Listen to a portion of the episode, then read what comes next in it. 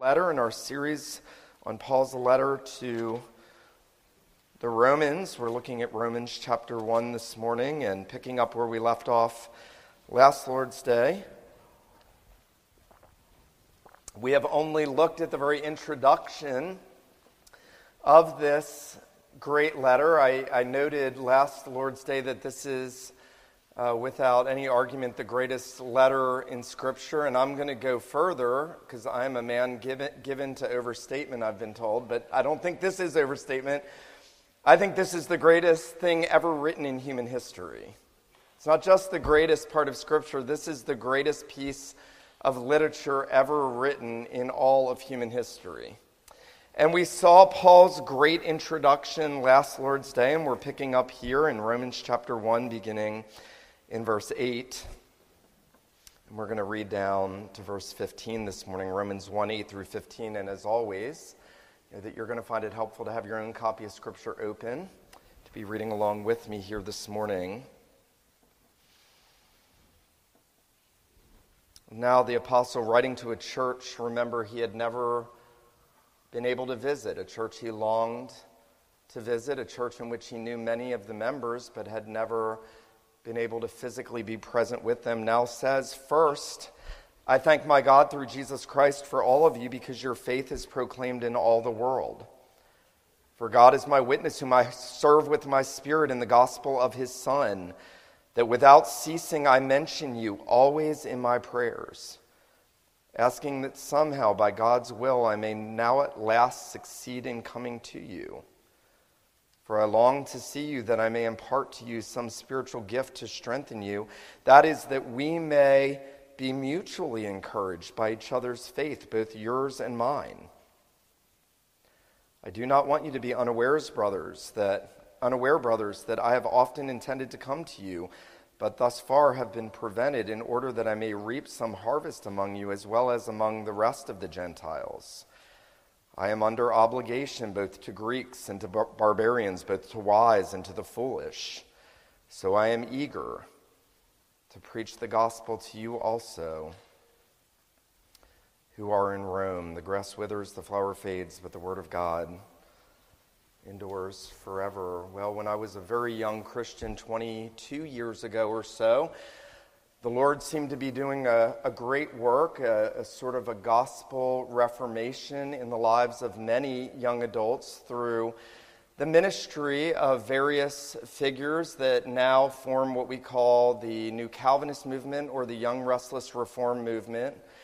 And the Lord really did a great work through the preaching of many of the men that formed that movement, especially here in North America. And yet, there was one thing that I remember various friends saying to me, and, and as they went to different conferences and they went to different events where these many speakers were, there, there was a conversation that we often recurrently had with one another, and that conversation went something like this You know, I tried to talk to so and so, but he seemed very disinterested in talking to me. And there was this recurrent criticism that many of the men who platformed themselves on these big national conferences were themselves wildly unapproachable. So much so that I remember on one occasion someone saying, You know, I, I was at this conference and I went down to talk to Alistair Begg, and he said, I was shocked because Alistair Begg made me feel like I was the only person in the room. And that's so different than the experience I've had with other men who have platformed themselves nationally. Now, why do I tell you that? It's not in any way to cast aspersion on any of the men that formed that. But when we consider the Apostle Paul, who was a global Christian leader, who is the greatest of the apostles, who is the man God is going to use most powerfully in carrying the gospel to the nations, Paul is also the most warm and approachable of all of those that we see in the Bible. And we really see here the Apostle Paul opening his heart to a, a church he had never been to. It's interesting, Paul doesn't talk about himself a lot in his writings. In fact, he'll tell us in 1 Corinthians 2 I determined not to know anything among you except Jesus Christ and Him crucified, and that was the motto and the example of his ministry. And yet, here Paul will speak about himself 15 times in relationship to the desire he has to be present with this church and to open his heart to them, to bless them with the gifts God had given him, and to be blessed by them with the gifts that they could give back to him in turn. You know, it's interesting that in the most theological of letters, in really all of the scripture, Paul starts by opening his pastoral heart for the people. It's remarkable. I want us to see four things this morning as we look at these verses. I want us to consider first Paul's prayer of thanksgiving for the graces of God in the gospel. Then I want us to consider Paul's sincerity in wanting to bring more blessing in the gospel. And I want us to consider Paul's longing. And then I want us to consider his expectation, his thanksgiving, his sincerity, his longing and his expectation. Well, notice Paul starts this off in verse 8 not by writing to them so much as by telling them what he's been praying for them. Paul is giving us an avenue into his prayer life. And as he does in every letter in the New Testament, with the exception of Galatia, because of the problems that they were beset with, Paul starts off, as he commonly does, saying, I thank my God in all my remembrances for you. Now, this is remarkable because we often don't even thank God for one another in one small fellowship as we ought. And yet, Paul is thinking about all the believers over the entire Greco Roman world, in all the major cities, in all of the areas to which God is having him write. And he is thinking about what a monumental work God has done in saving men and women out of the nations and he is expressing gratitude to God for them. Notice he says, First, I thank my God through Jesus Christ for all of you because your faith is proclaimed in all the world. Now, Paul's going to do something very interesting here. He is not thanking them for anything in themselves. He doesn't say, I thank you for believing in Jesus. Don't miss this. Paul doesn't say, I thank you for all the ways that you're diligently doing things. He recognizes that there's something about the character of the faith in Christ that has spread outside of that central capital city of the Roman world, that, that news about them and their faith in the midst of what would have been an exceedingly hostile generation to Christianity, that as news about their faith went out and their testimony went out, Paul has heard about it through the other churches, and now he says, I thank God for you, basically because he has given you faith. Listen to this, John Calvin. Reflecting on Paul's thanksgiving, says this All our blessings are God's free gifts. All of our blessings are God's free gifts. It is needful to be led more fully to rouse ourselves in the duty of acknowledging God as the giver of all our blessings and to stir up others to join us in the same acknowledgement. Calvin says if it is right to do this in the little things, how much more with regard to faith, which is neither a small nor an indiscriminate gift of God. You see, what Paul's teaching them is that that, that they are the byproduct of what God had graciously done. And so they became objects of Paul's thanksgiving to God for what God had done in them.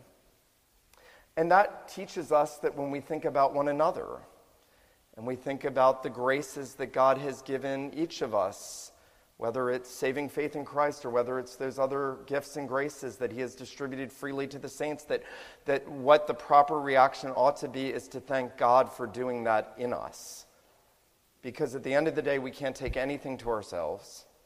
And this is the same apostle who, who in 1 Corinthians uh, chapter 4, verse 7 says, What do you have that you did not receive? Now, if you did indeed receive it, why do you boast as though you did not receive it? Every single thing we have, um, every single grace that we've experienced in our lives, all based on the free grace of God. And Paul is thanking God as the giver of those free gifts and graces. Now, Paul moves very quickly from thanksgiving to express something of the sincerity of his heart toward these believers in Rome. Notice he says in verse 9, For God is my witness, whom I serve with my spirit in the gospel of his Son, that without ceasing I mention you always in my prayer, asking that somehow by God's will I may now at last succeed in coming to you. Now, Paul invokes God's name here. That's, by the way, a very dangerous thing to do. I want to I wanna just mention that this morning. It's a very dangerous thing to invoke the name of God. Many people have taken the Lord's name in vain by invoking it to make themselves to appear to be something that they really aren't. They do it all the time in courtrooms. They do it in churches. The apostle here, with the clearest and purest conscience, can say, God is my witness. Everything I'm about to say to you is, is flowing from a sincere heart. You know, I want to say this this morning. Every man you see in every pulpit, every famous minister and theologian, and we learned this from Ravi Zacharias most recently. It's just scaffolding. That's all you see is scaffolding. What the man really is, is only known to him and God. It will be revealed. It's just scaffolding. That's all we see. That ought to make us praise men a whole lot less and trust in the Lord a whole lot more. And yet, Paul is here showing us the importance of sincerity in gospel ministry. He's saying, God is my witness. God knows. God knows that I am praying for you. The Lord knows that I'm desiring to come to you. He knows that the deepest desire of my heart is to be with you and to preach God's word to you. This is Paul who could say, There are many men who peddle God's word Many who peddle God's word. And Paul said, But we from sincerity before God, not before men. What enabled Paul, what enabled Paul to press through all of the unjust criticisms that the false apostles leveled against him? Because if you go and look at the letters to 1 Corinthians and 2 Corinthians, Paul is having to address the fact that in that church, in Corinth, there were many that were undermining his ministry and saying he was a phony or his motives were wrong or he was out to just praise himself or make himself great. And Paul says, God is my witness, whom I serve with my spirit in the gospel of his Son. Um, it's a good litmus test for us to ask when I serve in any capacity. And you know that our theme this year is joyful service. I'm going to do what I told you I'd do anytime we hit that. Joyful service. If, if we're serving in any capacity, it's always good for us to say, what is driving this service? What is the inner desire of my heart? Paul says, God is my witness, whom I serve in my spirit in the gospel of his Son the internal sincerity, the, the unhypocriticalness, if I can say that, of the apostle is being set out before these believers.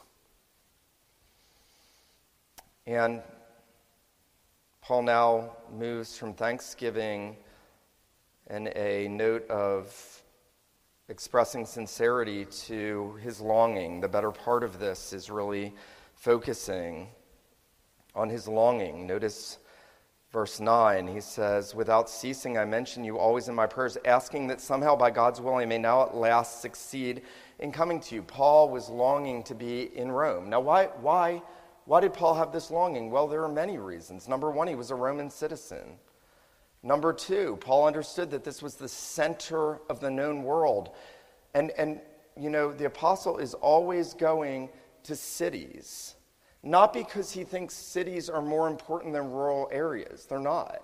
But because he understands that if the gospel is taking root in the cities, in the center places of society, that they will inevitably spread out from there to those rural areas.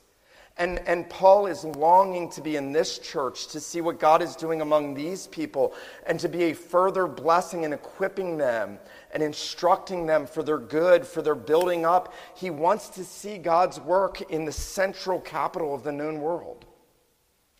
Um, you know, it's very interesting. You'd miss this if you didn't reflect adequately. Paul says here that he had been hindered time and time again from making it to Rome, and yet we know what Paul didn't know at this point. Because if you turn back just a couple pages to the end of Acts, Paul won't end up in Rome. But he won't end up there the way he would probably wish he had ended up there. He would end up there by being carried there as a prisoner.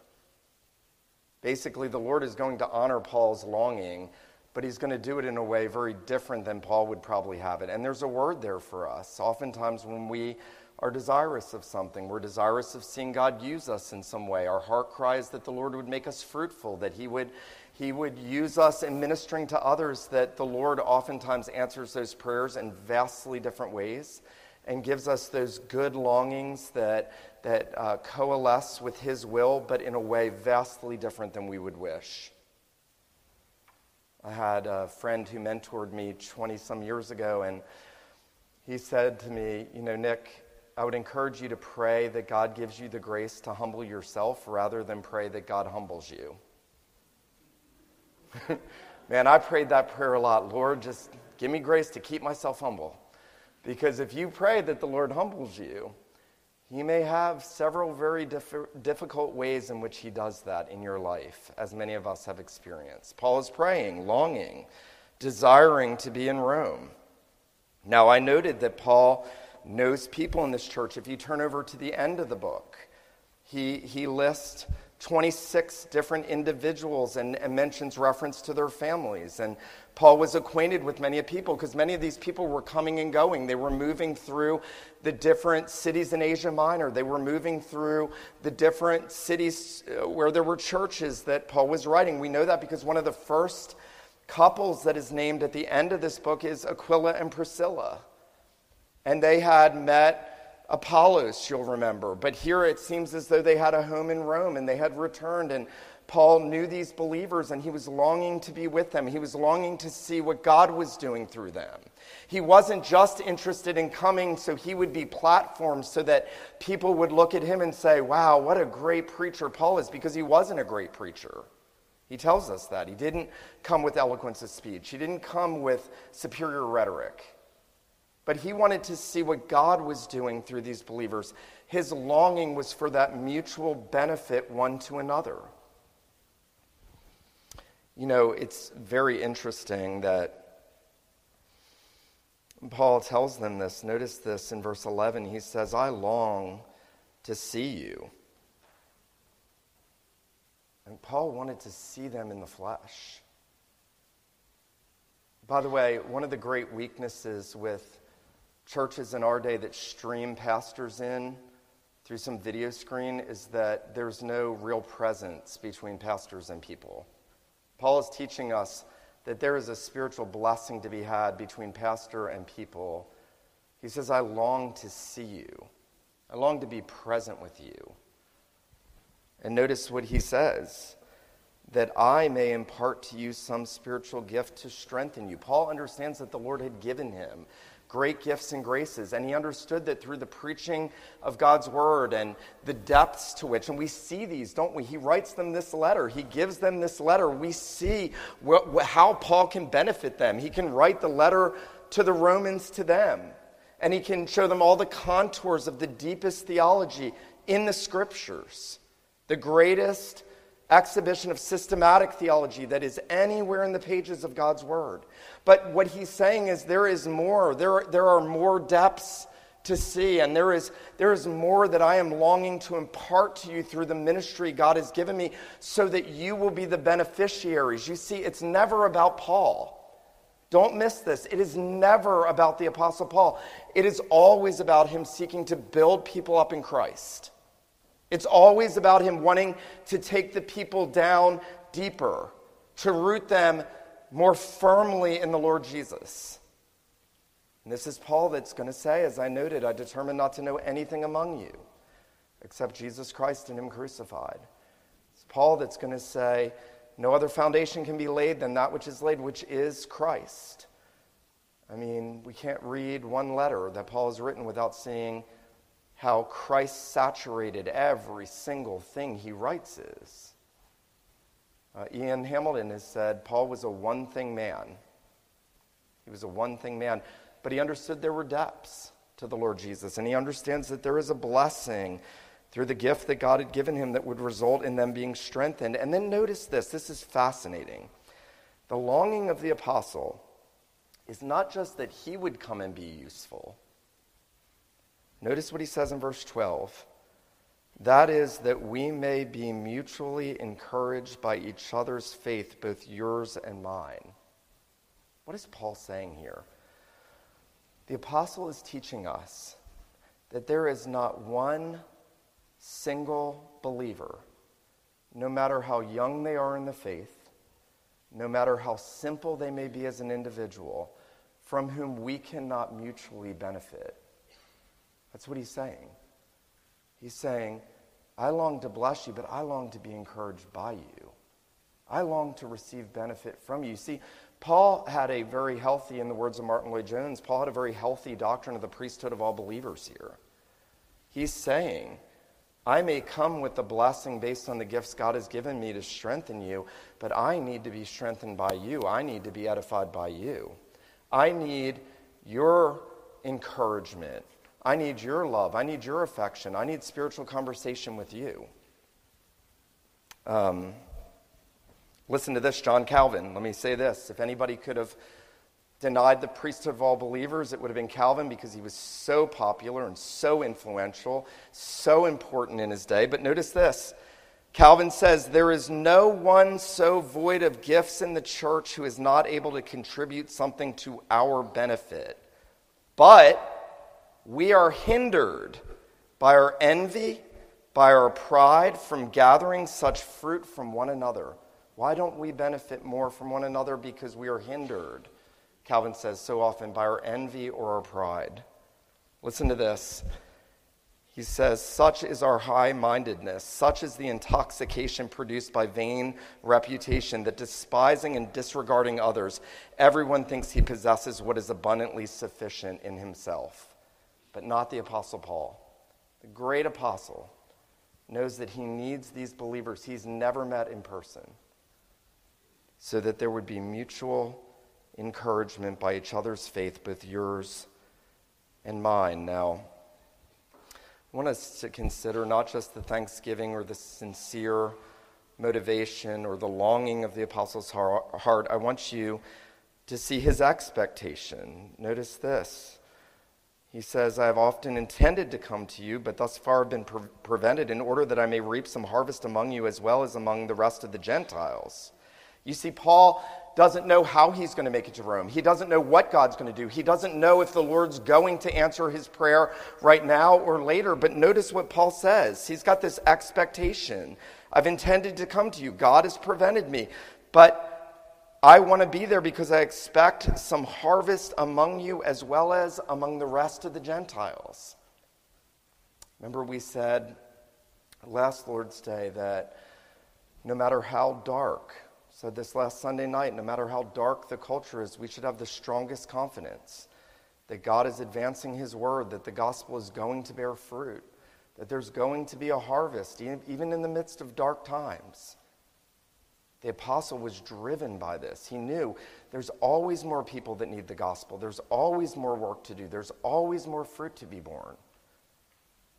Paul's willing to go through all that he does and suffer all that he does for the sake of the gospel because of that expectation. And notice this that expectation is rooted in a sense of his obligation. Notice what he says in verse 14 I am under obligation, both to Greeks and to barbarians. You know, if you took away every minister's salary, please don't take mine away. But if you took away every minister's salary, you would find out very quickly who felt like they were under obligation to preach the gospel and who didn't. This is why Paul said, lest it be said that I'm only out for money, he wanted to preach the gospel free of charge. Now, that's not the ordinary course in Scripture or in church history, but the apostle was a man who was under obligation. He felt constrained. He felt constrained. to preach to everybody. Notice this obligation. I'm, under obligation both to Greeks and to barbarians, to the wise and the foolish, to the rich and the poor, to the intellectual and the unintellectual, to the wise and the foolish, to everyone. Notice he says in verse 15, So I am eager to preach the gospel to you also who are in Rome. I want to say this as we consider the expectation here. It's very interesting. Paul is writing to a church that knows the gospel. They've already heard it, they've received the message of Christ crucified and risen, they have trusted in Jesus. And Paul says the gospel is not just for those that don't know Christ out there, the gospel is for you as believers too. He says, I, I long to be able to preach the gospel to those in the church, just like I do outside. Because my expectation is that God is blessing his people as the gospel is fully and faithfully proclaimed. You know, before we get into all the theology of this book, it does us good to just settle here and to meditate on what the apostle's saying. You know, we are to be a people who, like Paul, who are giving God thanks for other believers, where there is saving faith and where is the evidence of that faith. We are a people who are to be praying for other believers in other churches. We're to be praying for other churches. That's one of the reasons why we pray for our sister churches and area churches, and why we pray for missionaries, and why we pray for churches in other parts of the world. We're to be praying collectively for other believers. And as Paul has taught us, we are to be examining our hearts. We have to ask ourselves what is the motive of my heart? In any Christian service, in any ministry, am I sincere? Am I sincerely seeking to bless others out of a desire to see God glorified and them bear fruit? Or am I doing this to platform myself, to be seen, to be heard? This is, this is why the Lord Jesus says, when you pray, go into your closet. Um, the Lord who sees in secret will reward you openly. And then we are to ask ourselves what is our longing? Is our longing to pour ourselves out, to see the gospel advance, and to have mutual fellowship with all other believers, whether they are pastors or whether they are congregants? Our desire is, is it to bless each other, to build each other up, to mutually encourage each other. And then finally, the apostle tells us that we are to have that expectation that God is at work and the gospel is going to triumph.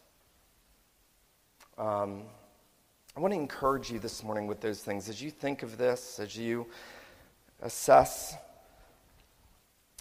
your own prayers, your own heart motivations, your own longings, your own expectations, that we would say, Lord, would you bring these things into line with what the apostle is setting out here for us by way of example? Lord, if in any of these things I am deficient, and we are all deficient, would you bring these things into line that our hearts might reflect what He is opening His heart to reflect, that that would be the tone and tenor of our Christian lives, and that we would be able to say that we serve God in our spirits in the gospel of His Son. Let him who has ears to hear, let him hear this morning what the Spirit says to the church. Let me pray for us. Father in heaven, we do thank you for the work that you did in raising up the Apostle Paul. We thank you for the way in which you had him open his heart at the beginning of this letter to reveal those things that ought to be characteristic of all your people. Our God, we pray that you would make them characteristic of us. Would you make us a people who are thankful always for all the saints? Lord, would you make us a people who are sincere in our motivation to serve you and to serve others? Would you give us a longing to give ourselves fully to the work of gospel ministry and service and mutual edification among your people? And we pray, our God, that you would give us the same expectation as Paul that there would be fruit, that the gospel would spread, and that your work would be accomplished as we enter in on it with that expectation and obligation. Lord, where we are deficient, have mercy on us, forgive us, change us. We pray as we come to the table that you would focus us on the Lord Jesus And so we pray, our God, that you would prepare us now, and we pray these things in his name. Amen.